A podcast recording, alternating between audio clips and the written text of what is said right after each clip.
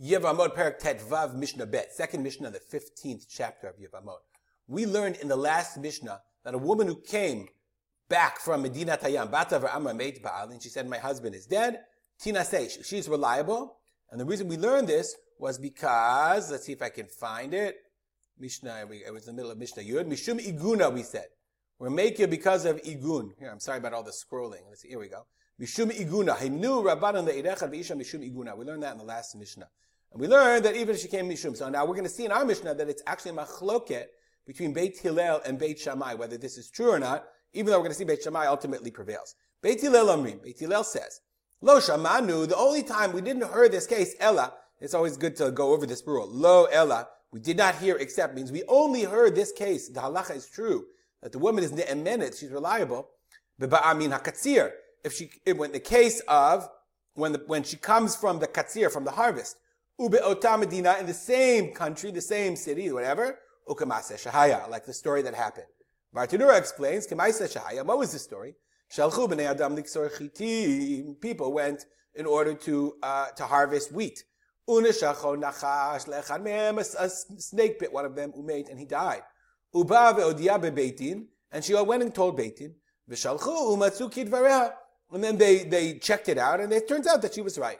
Beit Hillel says, oh, oh, that's the story that we had. Chachamim only permitted this kind of case. Shayeh davar karov, that is close.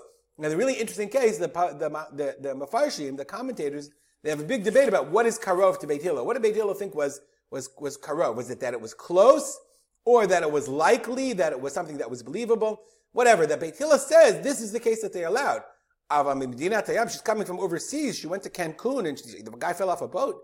And not Ne'emenet. Beit Hillel said that's not Ne'eman. It's only Kemasesh Ayah. It's got to be similar in some way to that story. Amalan Beit Shammai. Beit Shammai said no. Achat haba'amin hakatzir. Whether she came, what's the difference if she, let's say she, she came from the wheat harvest.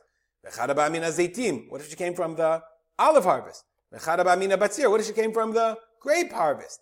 What's the difference what country? What happens if she came and she said, I was wheat harvesting in another country?